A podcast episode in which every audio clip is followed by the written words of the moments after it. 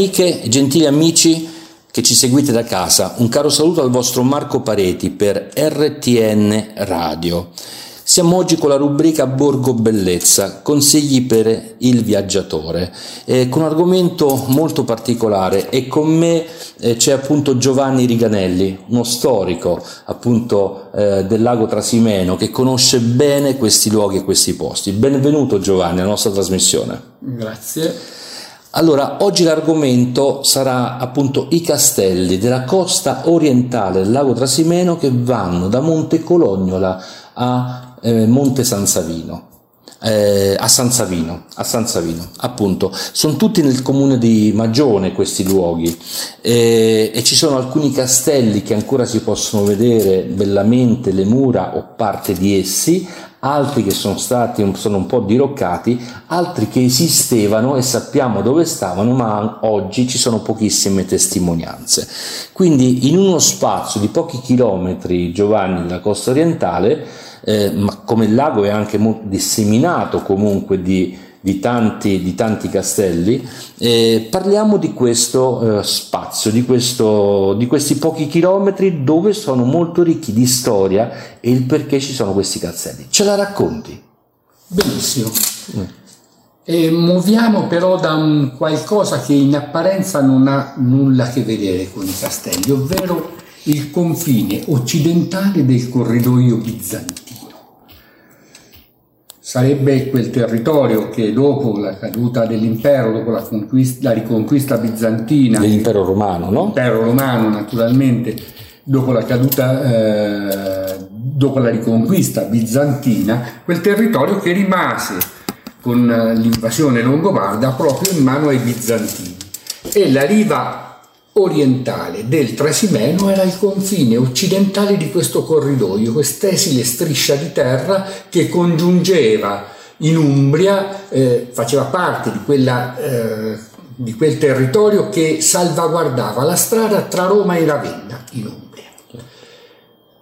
Perché parlare di questo? Perché eh, per capire la presenza di queste fortificazioni bisogna rifarci almeno a tre momenti particolari. Uno è proprio questo, con Monte del Lago che fa da controparte al, al Castiglion del Lago, allora Castiglion Chiugino, il ricordo della sua soggezione a Chiusi, da, da controparte appunto a Castiglion del Lago come eh, roccaforte bizantina. Poi ci sono quei castelli nati da rivolte contadine, quei castelli nati per incastellamento e quindi nel, nell'arco di, un, di circa 8-9 secoli, dalla caduta dell'impero, dal, dalla riconquista longobarda fino al XIII-XIV secolo, ci sono varie, vari momenti in cui si edificano i castelli. L'ultima stagione dei castelli è quella tra eh, 3 e 400, quando tante comunità tante ville prive di fortificazioni divengono castelli. Perché? Perché ci sono le scorrerie delle compagnie di Ventura certo. e la gente ha bisogno di sentirsi tutelata, di sentirsi riparata. Ecco allora che eh, nascono castelli come Zocco, come San Feliciano. Ma partiamo da quelli più antichi di cui in qualche Perfetto. modo si, è, si ha menzione, di quelli che eh, nascono proprio come baluardo eh, occidentale del eh, territorio bizantino, ovvero Monte Colognola, eh, scusate, eh, Monte del Lago e San Savino. Due, eh, queste due strutture sono gli assi portanti delle difese del Trasimeno insieme a Isola Polvese nel, alla fine del secolo VI, inizio del secolo VII. E c'è una lettera di Gregorio Magno che spiega questa situazione che è, è paradossale per certi versi. Scrive all'imperatore Maurizio e dice ut perusia teneretur Roma relicta est. Cosa è successo? È successo che l'imperatore ha spostato, ovvero l'imperatore, l'esarca Ravennati ha spostato delle truppe da Roma a Perugia. Perché? Perché vuole a Perugia e a Narni, perché vuole fortificare il corridoio bizantino. E fortifi- questo fortificare il territorio in realtà si traduce nel dislocare truppe non certo. solo in città ma anche al confine. E quindi ecco che eh, Monte del Lago e San Savino diventano gli assi portanti di questo sistema difensivo insieme anche ad altri castelli. Potremmo menzionare Passignano e quanti altri eh, ancora visibili e altri che sono scomparsi. Però eh, sarebbe un un allargare troppo il campo, un dover parlare di tante cose senza magari dire le cose essenziali. E Monte del Lago, partiamo appunto da Monte del Lago, è eh, quello che nel Medioevo veniva chiamato Mons Fontisiani. E questo nome non richiama, come eh, qualcuno ha pensato in passato, eh, la fonte di Giano, ma certo. richiama una famiglia estremamente importante nella Roma antica e Fonteiano è un prediale, cioè un, vocab- un toponimo che richiama la proprietà che la famiglia deteneva in questi luoghi e ripeto una famiglia estremamente importante basti citare eh, quel, due cose un fonteio accompagnò nel 36 a.C. Cleopatra dall'Egitto fino alla Siria. E addirittura Marco eh, Cicerone sì. scrisse un'orazione pro Fonteio perché eh, Fonteio si era trovato in una situazione diciamo spiacevole e eh, Cicerone ne prese, ne prese, le difese. Quindi una realtà estremamente viva già nell'antichità poi decaduta durante il tardo impero, ma ritornata ad essere importantissima all'inizio del, del Medioevo, cioè tra secolo VI e secolo VII, con la fortificazione di un, di un insediamento che, ripeto, faceva da contraltare e guardava questa riva del lago insieme a Isola Polvese e a San Savino nei confronti e in eh, contrapposizione a Castiglione, eh, a Castiglione del Lago.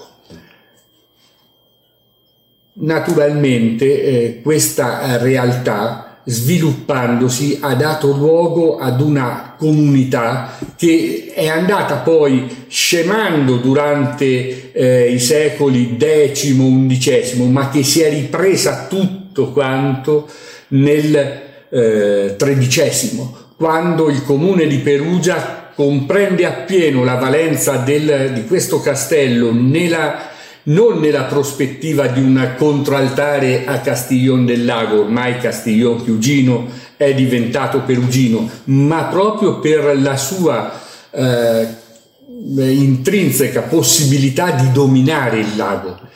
E non è un caso che proprio nel tardo Medioevo sarà a Monte del Lago, ovvero a Monte Fontegiano, che eh, risiederanno gli appaltatori del Trasimeno. Quindi una storia... Chi erano gli appaltatori del Trasimeno? Ecco, eh, erano soggetti che eh, annualmente o biennalmente, in qualche caso anche per più anni, acquisivano i diritti di pesca sul Trasimeno, ri, mh, mm, garantendo al comune di Perugia un introito sicuro. Potevano essere 10, 12, 15 mila lire annue. E loro con il commercio, la pesca e il commercio del pesce ricavavano ingenti eh, somme. Erano per solito delle eh, società, delle certo. societas. Certo che eh, vedevano l'unione di più soggetti proprio in funzione di questo, di questo sfruttamento. Okay. E Monte del Lago è il perno su cui ruota questa, questa situazione. Monte del Lago che poi sarà eh, rinforzato ulteriormente nel corso del eh, 300, nel corso del 400, fino a diventare praticamente quasi inespugnabile, con delle strutture eh, all'avanguardia, potremmo dire, per, per il periodo. Eh, si perdevano proprio eh, su, fino alle rive del, eh, del lago Trasimeno. L'altro castello, San Savino, ha svolto una funzione similare e addirittura a San Savino c'era l'antica pieve che ha dato il nome al paese. Prima eh, doveva chiamarsi Cignano in rapporto sempre al discorso della proprietà da un tal Cinius, eh, per, eh, proprietario terriero, eh, romano e poi nel, nel, corso dell'Alto Medioevo, dopo la nascita della Pieve, peraltro in prossimità di un tempio etrusco, ha assunto il nome della Pieve. Quindi ha assunto il nome di San Savino. E la Pieve è menzionata addirittura in documentazione del, del primo undicesimo secolo, se non erro, se non ricordo male è il 1130 eh, no, 1030, scusate, 1030, 1030 in uh, documenti che sono nella, nel regesto di... Eh, Quindi questo nome ha mille anni che si porta dietro San Savino. Eh sì, eh, sicuramente mille anni, ma molto probabilmente anche di più. Anche di probabilmente più. Con certezza sappiamo mille anni. Mille anni, mm. però eh, la pieve di San Savino già è una grossa entità certo. nel, eh, nel 1030, quindi 1030-1033 ci sono due documenti, quindi eh, collocare la sua eh, erezione alla fine del eh, VI secolo, inizi del VII, certo. proprio per rispondere alle esigenze eh, religiose delle truppe di stanza a San Savino, eh, non è poi così azzardato. Certo. Anche perché in, varie, eh, varia documentazione si parla di paroste fatte edificare, parrocchie fatte eh, sorte intorno all'età di eh, Carlo Magno, ma dobbiamo anche comprendere che Carlo Magno ha appiattito molto certo. il concetto della, eh, dell'evoluzione storica. Quindi San Savino, eh, Monte del Lago e Isola, e Isola Polvese sono mm. tre punti di forza fondamentali in quel periodo.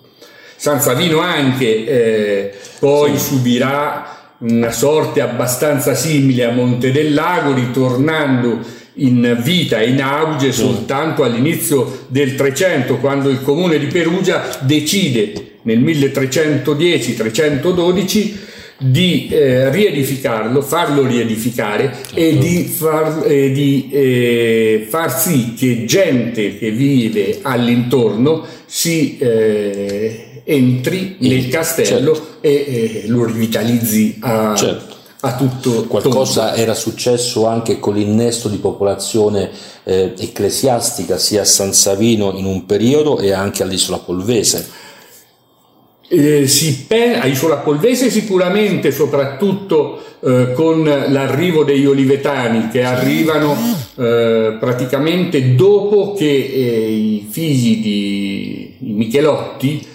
devastano tutta, tutta l'isola nel 1384. L'isola diventa deserta e eh, sono gli olivetani che in qualche modo la rivitalizzano. Certo. San Savino è rivitalizzata da mm, quelle, quei nuclei abitati che si trovavano all'intorno e che okay. sono obbligati dal comune, i cui uomini, i cui abitanti sono obbligati dal comune di Perugia a rientrare, a rientrare certo. dentro. E proprio nel eh, mille, dopo l'arrivo dei, degli olivetani che si ebbe anche la costruzione di quel castello rivierasco a Isola Polvese. Ma di Isola Polvese se ne parleremo avremo, eh, avremo occasione eh, avremo un'altra occasione in un'altra puntata. No, una cosa eh, da questo punto di vista. Ovviamente Perugia aveva già in questo periodo un, un, diciamo un piede anche oltre un artiglio del grifo sopra questa posizione eh, c'era anche il fatto dello scambio delle tasse con del pesce no? A, eh, tra il lago Trasimeno e ovviamente di solito era l'Alaska eh, le, eh, che veniva fatta appunto con la città de... con, con, la Vetusta no? sì, le comunità del lago Trasimeno nel 1278 sono addirittura multate da Perugia perché in tempo di Quaresima non hanno portato i quantitativi eh. di pesce dovuti parlare dei quantitativi di pesce eh, del Medioevo è qualcosa di allucinante in rapporto ad oggi, perché le, si pescava in tempo di Quaresima qualcosa come 150-160 eh. quintali di pesce non all'anno, al giorno. Certo. E questo pesce andava eh, non solo a Perugia, non solo sul mercato di Perugia, ma anche sul mercato di Arezzo, sul mercato eh, addirittura di Ravenna negli Stati Uniti. Anche Siena, no? Siena, naturalmente, Siena. In, ci sono documenti che parlano proprio di, di, questo viaggio, tra virgolette, del pesce a Siena, per cui bisognava tenerlo fuori, ma anche le altre città, città umbre come Città di Castello, come Foligno, come Assisi, come sì. Todi, sono rifornite dal pesce del lago, del lago Trasimeno, quindi un grosso business certo, diremmo, certo. diremmo, oggi. Ma lasciamo anche questo aspetto sì, della pesca sì, che anche quello potremo vederla potremo più avanti. Vederlo. Torniamo ai nostri castelli. Torniamo ai castelli eh. per dire che poi abbiamo quei castelli sorti per eh, dietro la spinta delle rivolte contadine. A Pian di Carpine nel 1256 c'è stata una grossa rivolta. Contadina. Diciamo a chi ci sta ascoltando, ai nostri ascoltatori di RTN Radio, che Pian di Carpine sarebbe l'antica l'attuale Magione, no? Sì. Eh, l'antico nome dell'attuale Magione. Esatto. E, e, e, veniva chiamata così perché il Carpine è un albero e la piana non poteva essere ricca, ma questa è una delle, delle, delle ipotesi, Anche, eh, ma non è la sola, no? Esatto, perché eh. in realtà sembra che il nome di eh, piani di carpine derivi non dall'albero ma dalla famiglia Carpneti ecco. etrusca che eh, si trovava di cui sì. si sono trovate alcune eh, alcune tracce, urne cinerarie, eccetera, proprio in prossimità di Magione. Ma lasciamo perdere anche sì, questo aspetto. Però abbiamo dato la spiegazione perché si chiamava Pian di Carni, quindi l'attuale Magione. L'attuale Magione. Cosa è successo? Lì? È successo che eh, si sono ribellati i servi degli allora, degli allora cavalieri gerosolimitani, cavalieri, gli attuali cavalieri di Malta. Si sono ribellati e eh, praticamente si sono eh, hanno tentato di costruire Monte Colognola. Un primo tentativo si ebbe tra il 1256. Giovanni, per chi ci sta ascoltando e magari non è del lago Umbro, perché la nostra radio va oltre il lago Trasimeno e va un po' in tutta Italia, descriviamo che i cavalieri di Malta di, di, oggi hanno un loro castello presso l'attuale Magione, mentre Monte Colognola è poco distante, a qualche chilometro, però sta su un'altra altura, no? Esatto. No? Lì vicino. Mm? I cavalieri di eh, Gerosolimitani, ovvero gli attuali cavalieri di Malta, si stanziano a Magione intorno alla metà del XII secolo per donazioni, probabilmente del, eh, dell'episcopo, del vescovo perugino, e eh, hanno dei loro servi, una cosa normalissima. Eh, I cavalieri di Malta sono cavalieri hanno quindi le loro, eh, le loro, necessità, hanno le loro terre e qualcuno deve coltivare le loro terre. E per coltivare queste terre ci sono dei, eh, dei servi della gleba. Niente di più semplice, no? Rientra nella, nella sfera del, certo. del, periodo. Questi servi però intorno al 12, nel 1256 si ribellano, la ribellione sfocia nell'edificazione di un primo nucleo di Monte Colognola con un oratorio. Eh, tra l'altro era il vescovo perugino Bernardo Corio che agevola questa, eh, questa costruzione, ma eh, i cavalieri di Malta con una lettera, cioè i cavalieri di Malta, il comune di Perugia, sollecitato da Alessandro IV, nel 1260 invade il quello che era il stato luogo. costruito, il luogo, sì. a Monte Colognola certo. e lo distrugge. Eh, vi sono atti insomma, abbastanza, abbastanza atroci, no? tutto ciò che ha distrutto per danni che sembra siano stati quantificati intorno alle 250-300 lire. Successo. tantissimo. Tantissimo. È una cosa incredibile come a quel periodo. Ecco, eh. Basti pensare che un, eh, un mulino sì poteva eh, valere sulle 50-60 lire. Ecco. E eh, da Monte Colognola, eh, dopo questa distruzione, le cose sembrano quasi calmarsi, ma ormai lo strappo c'era stato.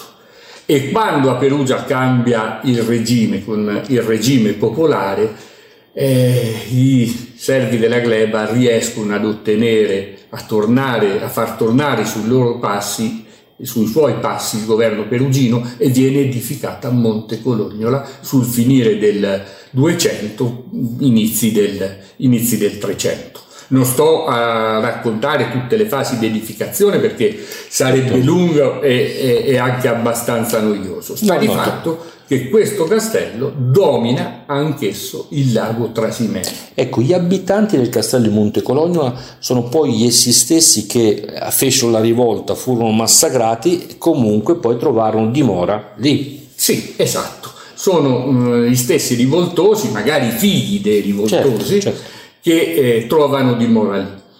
E poi veniamo all'ultima fase, l'ultima fase dei castelli di cui abbiamo un esempio chiarissimo sia in San Feliciano che in Zocco cioè castelli che in precedenza sono ville, ovvero... Eh, tanto per eh, raccontare a chi non conosce questi luoghi, perché questi sono eh, ovviamente dei bellissimi racconti e tu li fai in maniera fantastica, veramente molto accattivante. Sono due castelli che sono eh, uno ancora presente, poi tu ce lo dirai, e l'altro si possono vedere alcune cose o intuire, ma non, non, non si vede più nelle, nelle, nella sua struttura, che sono proprio sulla riva del lago, proprio si affacciano non sulla sponda del lago e stanno esattamente su quello che tu dicevi, cioè tra Monte del Lago e San Savino. Esatto, mm. e, e sono eh, due insediamenti che vengono in genere nel, nel corso del 300 indicati come villa, cioè insediamento sprovvisto di cinta muraria. Successivamente, all'inizio del 400, vengono murati ovvero eh, tra una casa e l'altra si, mu- si, costruiscono le mura di cinta e Zocco ancora le mostra praticamente tutte, anche se sono, sono dirute. San Feliciano fu sventrato per consentire nell'Ottocento il passaggio, il passaggio della strada. Ma anche San Feliciano aveva un suo castello costruito nello stesso periodo. Perché? Perché occorreva far fronte alle compagnie di Ventura. Quantomeno tentare di far fronte, perché molto spesso se si accaniscono le compagnie di Ventura su questi castelli, a difenderli c'erano c'erano gli abitanti, certo. quindi riescono ad entrare quant'altro, ma in genere non lo fanno perché se ne astengono perché non, dentro non ci sono tesori, certo. dentro non c'è qualcosa di, di, grande, soltanto durante le guerre magari certe cose vengono, certi castelli vengono proprio cinti d'assedio. Certo, e questi erano questi due castelli e in qualche modo eh, questi castelli comunque sono stati protagonisti anche durante la guerra di Castro. No? E, e, qualcosa hanno avuto eh, a che fare e ne vediamo anche le conseguenze con le mura alcune distrutte.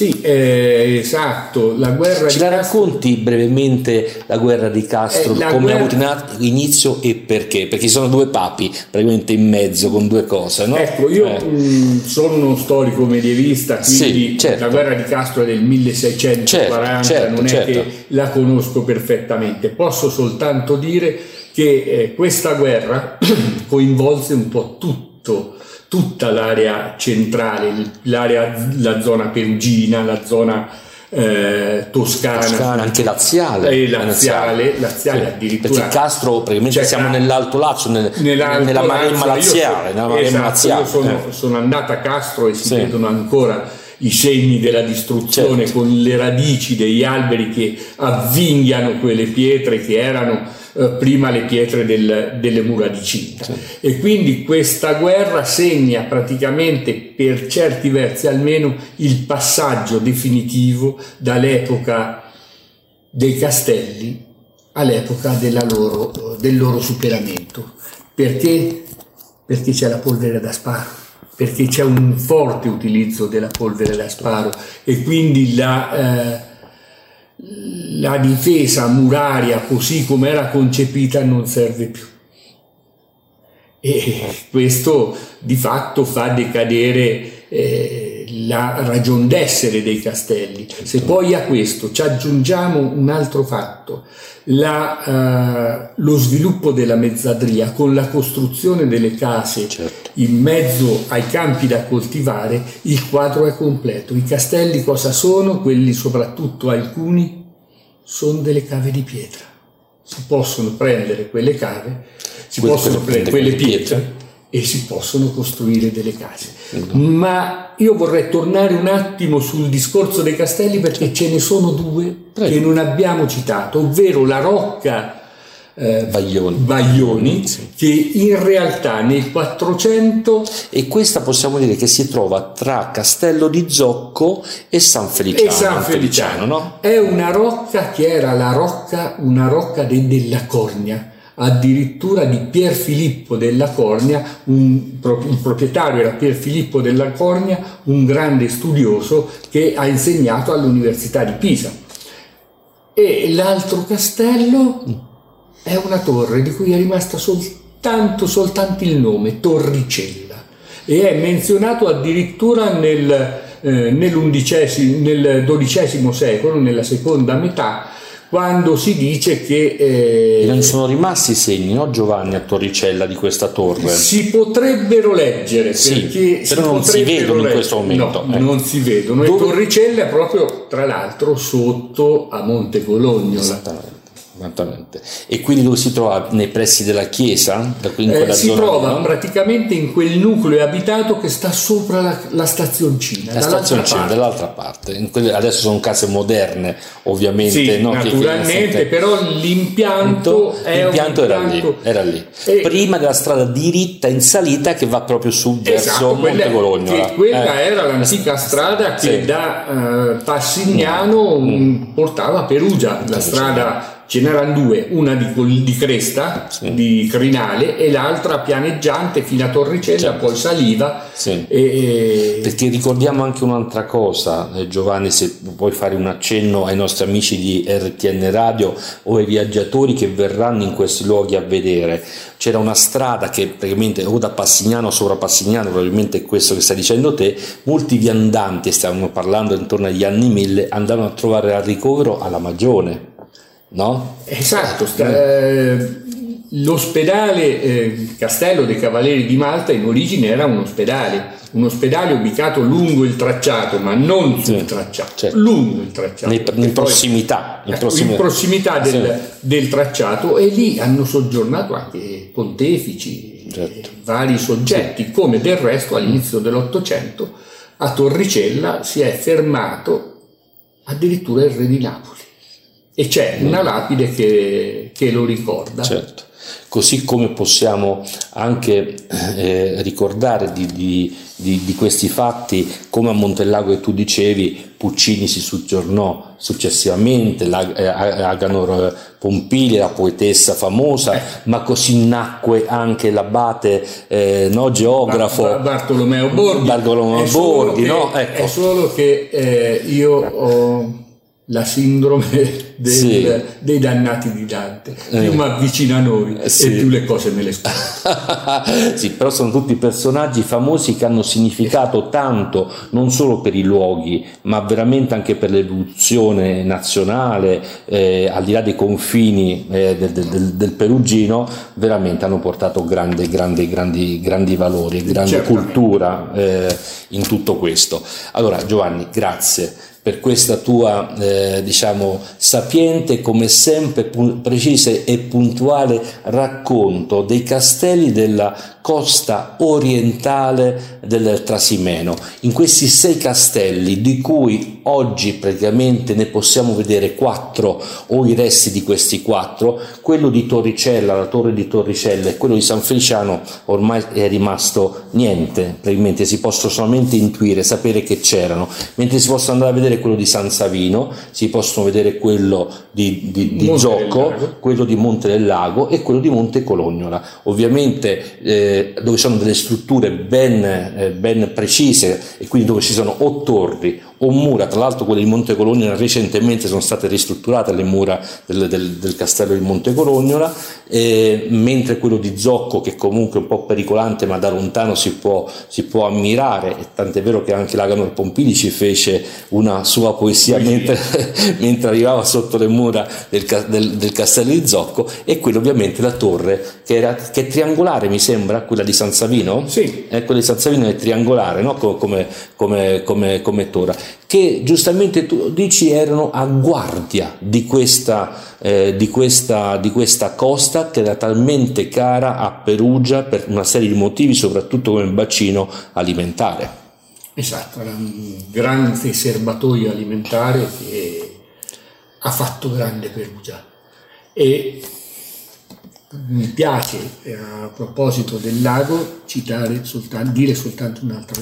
Prego, prego se eh, la, fontana, la fonte di Piazza di Perugia è stata costruita, certo. lo si deve anche ai proventi dei diritti di pesca. Assolutamente sì.